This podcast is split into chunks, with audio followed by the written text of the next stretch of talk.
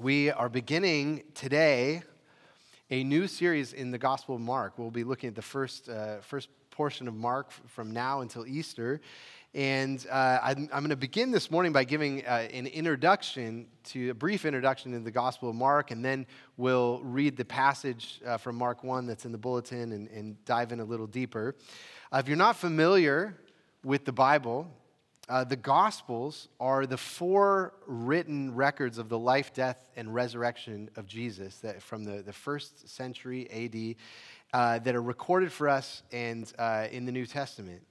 And the reason there are four of them is because in the Old Testament, it said that every testimony, uh, you know, in a, in a, court of law, it would be confirmed by two or three witnesses. So, how did you know that something happened? You needed two or three witnesses to confirm it. And so, here we have the most important event in history the Son of God became a man and died for the sins of the world. And so, the Lord says, we don't need two or three witnesses, we need four witnesses. And that's what we have that's Matthew, Mark, Luke, and John are the four Gospels, are the four witnesses uh, eyewitnesses of uh, what happened in Jesus' life, death, and resurrection. And it's important to understand that when we say that when we're reading the Gospels, we're reading eyewitness testimony, it means that these are not legends.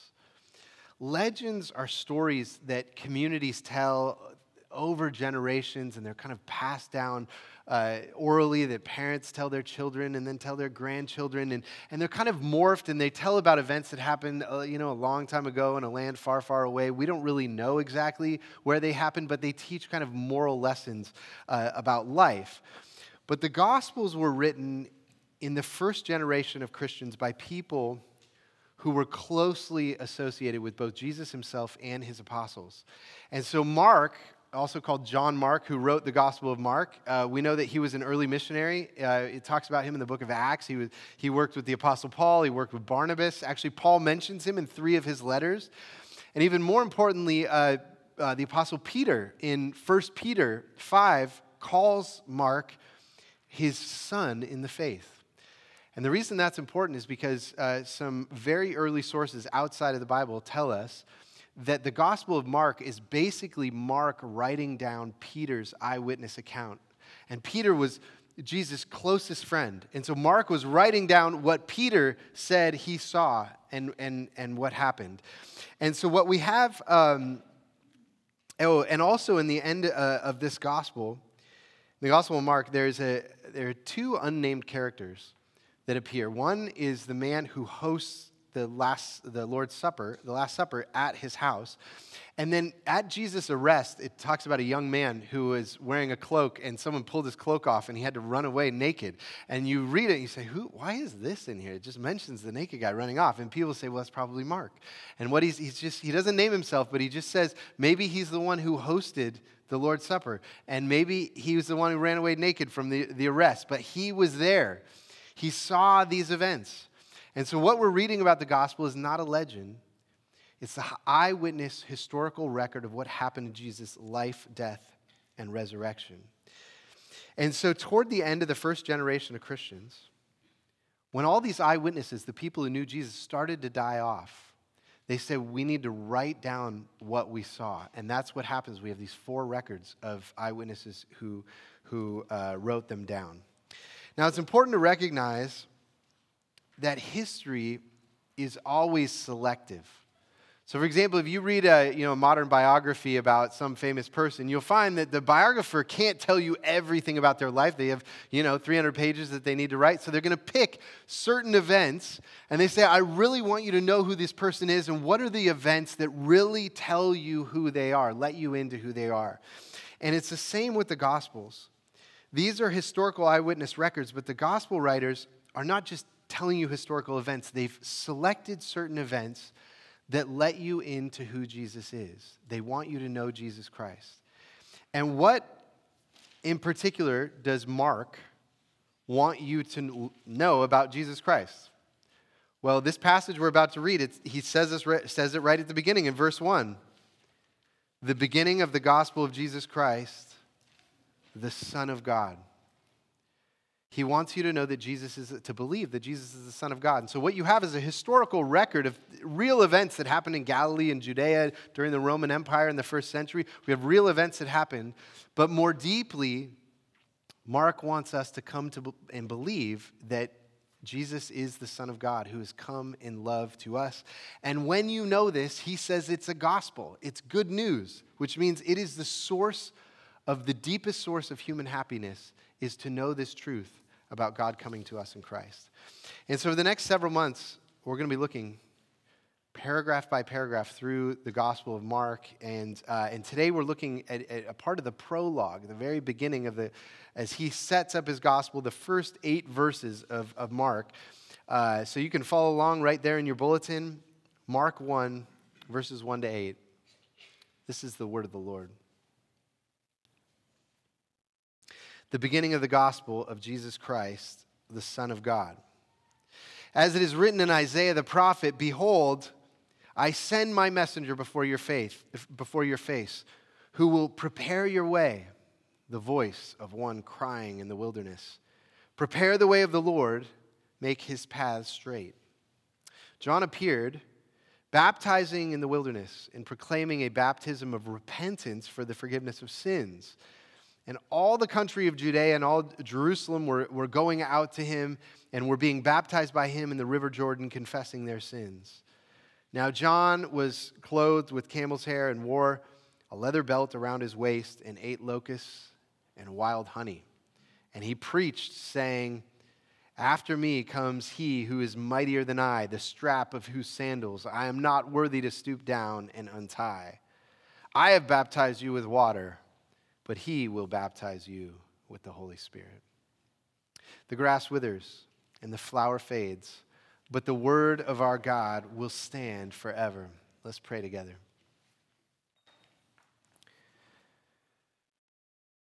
Father in heaven, uh, we long to hear from you. And we uh, want to believe deeply that Jesus is the Son of God who is He's come to us in love. We long to be filled with wonder at such a mystery. And uh, Lord, uh, we know our own spiritual poverty, that uh, we can't understand such mysteries unless you come and open our minds by the grace of your Holy Spirit. And so we pray that you would do that now for us as we give ourselves to your holy word. We ask this in Christ's name. Amen. Amen. Well, as we're looking this morning at the prologue of the Gospel of Mark, I think much of the meaning of the prologue is found in the, in the very first word of this gospel, there in verse 1. And you see it, the beginning. What does that make you think of when you hear the words, the beginning? Well, a Bible reader, it immediately takes them back to the very beginning of the Bible in Genesis 1 when God first made the world. It says, In the beginning, God created the heavens and the earth. Actually, in the Greek Old Testament, this is the same Greek word, arche. And uh, Mark is saying something like what happened way back in the you know, ancient, when God first created the universe, something like that is happening again in the coming of Jesus Christ, in the birth of Jesus on Christmas.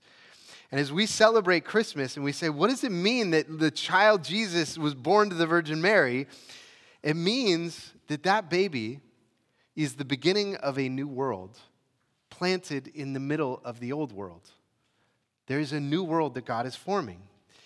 And how does a baby, the beginning of a world, where it's very similar, when you go back to when God first created this world, what does Genesis 1 tell us? Well, it says that the earth was dark, formless, and void. And God spoke and he said, Let there be light. And there was light. And then, you know, the, the, the earth was, uh, you know, desolate and there was no life in it. And then he spoke into it and there was trees and there were birds and fish and creatures crawling everywhere and there were humans. There was life all over the earth. That's what God does. And so, as real as the sun is outside on this sunny day that just brightens up the world, and as real as those trees are out there that are growing out of the ground mysteriously, in Jesus Christ, God is bringing light into our lives. If you experience darkness in your lives, in your soul, Jesus Christ brings light. If you feel barrenness, you know, void, a void in your soul, Jesus, Jesus Christ brings life. As real as this creation is, is as real as the new world that God is creating in Jesus Christ. And so our topic today is how Jesus Christ is the beginning of a new world. And to understand that, I want to answer two simple questions for us from Mark chapter 1. And this is, this is what they are Why is the new world coming? Why is God making a new world? And how will I know if I've entered into that new world, become a part of that new world? Why is God making a new world in the middle of the old world? And how will I know that um, I have entered that new world? And my hope is that as we come into Christmas, this picture of God, you know, it's, it's, such a wonder that He'd make this universe, that He's doing such a wonder again in Jesus Christ would just capture our, our hearts and minds and our imagination. So, two questions this morning from Mark chapter 1. The first is this Why is a new world coming? Why is God starting a new world in the middle of the old? And the answer from this passage is because he promised to do so. He's doing what he said he would do. And you see what Mark says there in verse 2. It says, As it is written in Isaiah the prophet, Behold, I'm sending my messenger before your face, who will prepare your way, the voice of one crying in the wilderness prepare the way of the Lord, make his paths straight. Now, something that's interesting about this verse is Mark says, as it is written in Isaiah the prophet, and then he doesn't quote Isaiah, he quotes Malachi. Actually, he quotes Malachi in the first part of the verse, and then he quotes Isaiah in the second part of the verse. And you might say, well, did Mark misquote? And it, uh, it could be, you know, some manuscripts say that Mark actually wrote as it is written in the prophets, and that would be accurate. But it could be that the Jews in the first century had already made a connection between Malachi and Isaiah, who were written 250 years apart. And he said they're writing about the same event. There is one who is going to come, and that God had promised repeatedly throughout the Old Testament that God is going to come and start a new creation in the middle of the old creation. And uh, in both Malachi and Isaiah, there's this promise of the new world. Actually, in the beginning of our service today, uh, in the call to worship, we read from Isaiah 43, and it talks about there's, the, you know, the, in the desert, there's going to be these streams of water, a new life is going to burst forth. God has been promising He's going to do something like that for centuries. It's in Malachi, it's in Isaiah. And if you go to Malachi, Malachi says, here's going to be the sign that the time has come, is Elijah, the prophet, will show up again. And if, if you go back to 1 Kings and read about uh, Elijah, he was this prophet who wore camel's hair and he had a leather belt and he ate locusts. And then all of a sudden you read about John the Baptist here in verse 6. And it says, Now John was clothed with camel's hair and wore a leather belt around his waist and ate locusts and wild honey. And so anyone would say, Oh, Elijah has appeared. The new world is about to begin. And uh, Isaiah also tied the new world to the coming of a voice out in the wilderness. And you see there in verse 4 how it says, John appeared baptizing in the wilderness and proclaiming a baptism of repentance for the forgiveness of sins. So Mark is saying, according to both these promise, promise, prophets, the promised new world is begun, is coming in the person of Jesus. And so when we ask, why is God forming a new world in the middle of the old world? Uh, it's the same answer to why did he make a world in the first place? Why is this world here? You know, I remember as a kid, I, I didn't grow up going to church and, you know, learning about the Bible or anything, but even though I wasn't a religious kid, I remember being in my bedroom and looking out my window, and I'd look at the sky and the blue, and I would think so hard. I was like, why is this here? Why is there even anything in existence? Why is there a universe?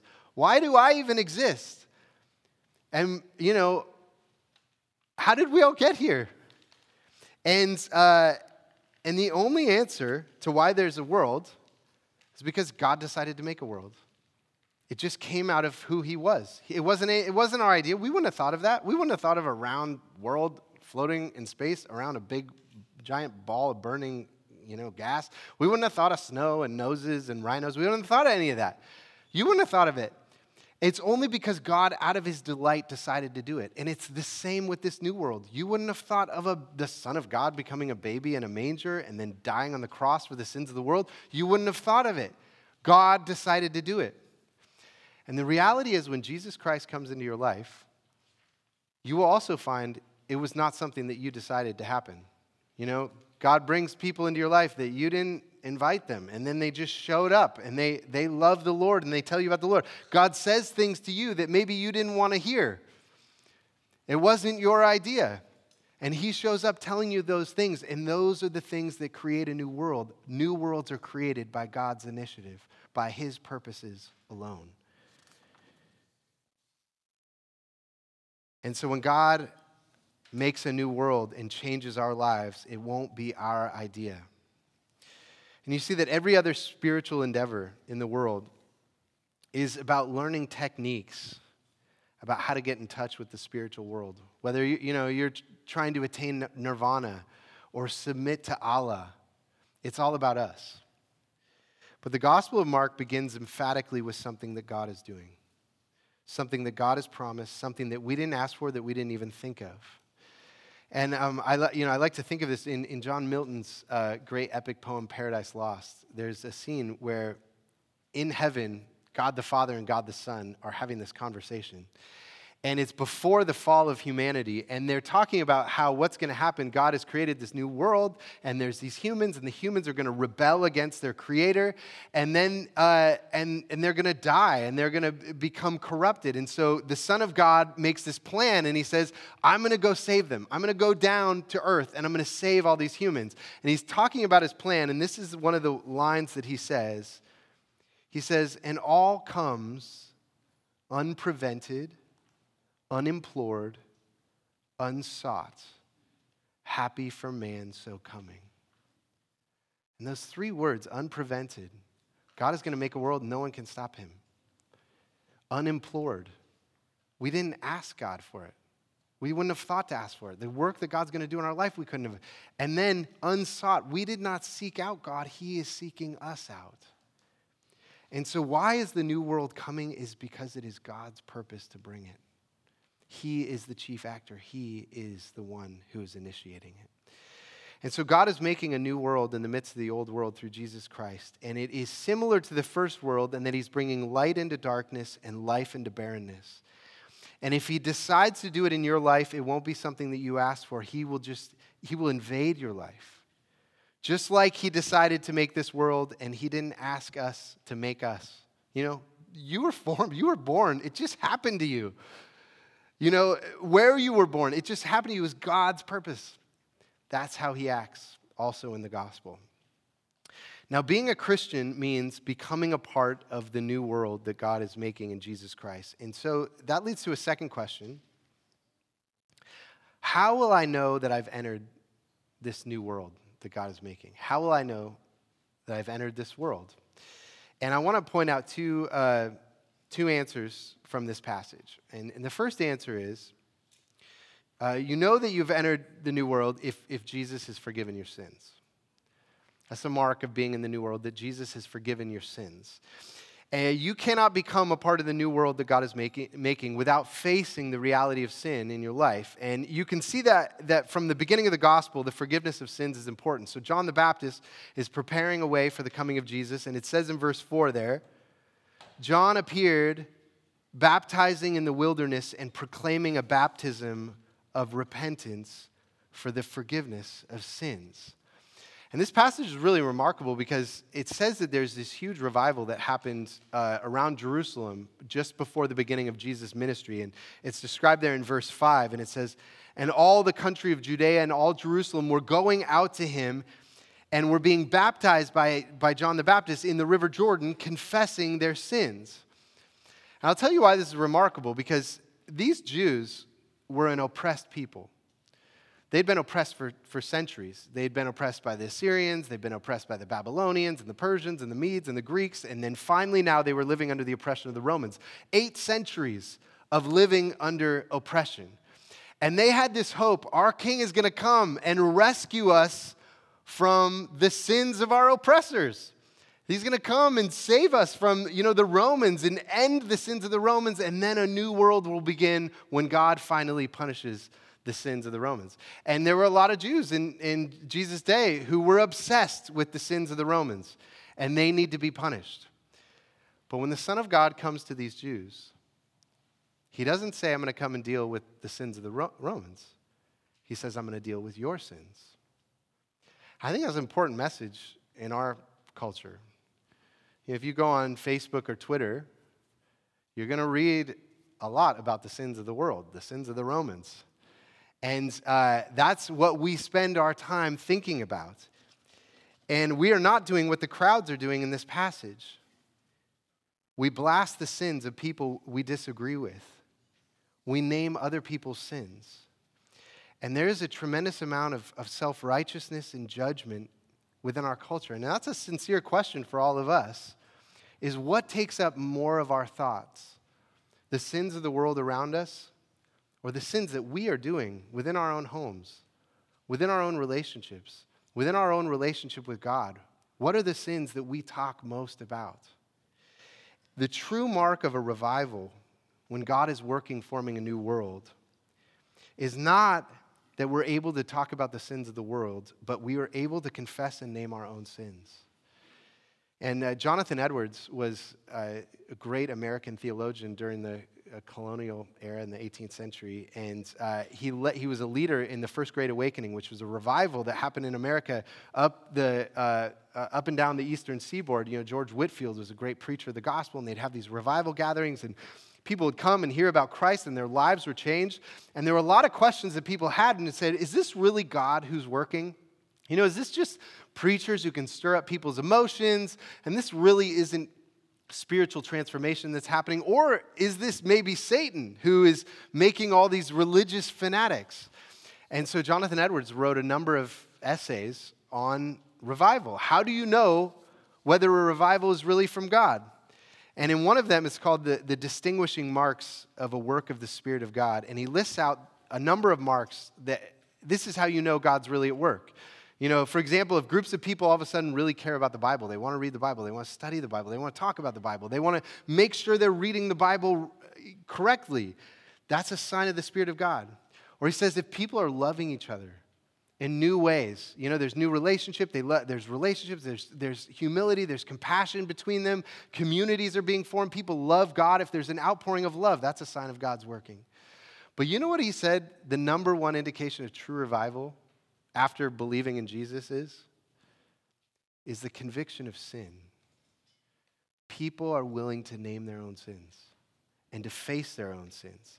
And he says, Satan isn't going to bring the light of your conscience to point out your sins. He wants to dull your conscience to sins. He wants you to be okay with sins. But if people are willing to say, there are things that are wrong with me that I can't change about myself, that is the beginning of the new world forming. And you might ask, how do you shift from being someone who's obsessed with the sins of the world out there and now is willing to face my own sins that I need to be to deal with? How do we become like these crowds who went out to John the Baptist confessing their sins? And I think it's in that little phrase in verse 4 where it says repentance for the forgiveness of sins. John the Baptist was preaching a baptism for the repentance of the forgiveness of sins. And, and this is how I think about it. You know, repentance means turning away from your sin to turning to God. And when you think about turning away from your sins, usually you'd be like, there's all these things I'm doing right, and I need to turn away from those, and I need to turn into living rightly. And what this says is no, you turn away from your sins, and when you turn away from them, what do you find in the Lord? you find the forgiveness of sins. You find grace. You find welcome. You find love. That's what you turn towards. And so, how do you know that you've come into the new world? It's that you've faced honestly how self serving your life is and turn to God and found, find that Jesus welcomes you even as a sinner. That's the beginning of the new world. And by the way, you know, where does that kind of transformation happen? That uh, a key word in this opening passage is the word wilderness. See in verse 3, the voice of one crying in the wilderness. Verse 4, John appeared baptizing in the wilderness. Repentance, turning from our sin into the love and grace of God, happens in the wilderness. Wilderness is a place of barrenness, of harshness, of sadness, of futility, of lifelessness. And if you ever feel like you're in that situation, that's it's in that kind of world that God's new life emerges. So, how do you know that you've come into the new world? Well, the first answer is that Jesus has forgiven your sins. The second answer is that Jesus has changed, begun to change your inner life. Jesus has begun to change your inner life, to change the things that you care most deeply about. And uh, we only get a snippet of, you know, what was John the Baptist preaching about? I mean, whole crowds from Jerusalem are going out. What was he saying that was so powerful to them? And we just get a little snippet of it, and it's there in verse 7. It says, And he preached, saying, After me comes he who is mightier than I, the strap of whose sandals I am not worthy to stoop down and untie. Now, something that's interesting about this all these people are coming out confessing their sins, and yet John the Baptist's message wasn't telling them to do anything different. He didn't tell them to do anything. What was his message about? There is one coming who is mightier than I. And this, uh, that's an interesting phrase where he's referring to Jesus who will come after him as a mighty one, as a powerful one, as a strong man. There's a strong man coming. And what kind of power is Jesus coming with? Well, John the Baptist tells us in the next verse, verse 8, I have baptized you with water, but he will baptize you with the Holy Spirit. What does that phrase mean? I'll baptize you with water, but he'll baptize you with the Holy Spirit. Well, we could talk a lot about the relationship between water baptism and the Holy Spirit, but I, I think the big message is that water baptism is something that happens on the outside of you. The work of the Holy Spirit is something that happens in your inner life. You know, Jesus says who we are, our relationships, our decisions in life all come from the heart. They come from the way we think, from our emotional life, from what's inside of us. And uh, Jesus comes with the power to change our inner life. And we know that we've entered into uh, this new world when our inner life is beginning to change because of him. And I think that's a really incredible message, especially in our culture, because our culture is very um, fascinated with our inner life. You know, in the last generation, there's been a huge uh, increase of people seeking out counselors and therapists to talk about their thought life, their emotional life. And because we're needing help with it, it's like, I don't even understand what's happening in me. And of course, that's a good thing to explore. Like, I need to understand my inner life. But John the Baptist comes and saying, There is one coming who has a power that no other power has. No counselor has, no guru has, no life coach has, no pastor has. He is, has the power to change your inner life, to change your heart. And what Mark is saying at the beginning of the gospel is, I want to introduce you to Jesus Christ, the Son of God, the Mighty One. And when you come to know him personally, it's like a new world is being created. He doesn't just change your behavior, he doesn't give you a list of rules to follow. It's more like he's remaking you. It's like at the beginning when God said, Let there be light, light will shine into your life. The creative power that made trees and mountains and rivers will come and form you in new ways. And you will find that power is full of love, that you won't be afraid to face your most hidden sins, and you will bring them to Him, and He will forgive you over and over again. And as you come to know Him more, you'll find that the things that you cared most about in your inner life will begin to change. This is the sign of the new world. And my prayer for us this Christmas is that we would come to know the Son of God in deeper ways, who did what none of us would have thought to ask to come down. We didn't think to make this world, we didn't think he would come as a child, but he has come to us. The mighty one, Jesus Christ, born in a manger, who's to be, come to begin a new world among us. Let's pray together.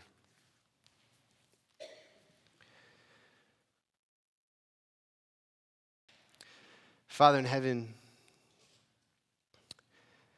it's, uh, it's so easy for us to look at the creation around us and be filled with awe.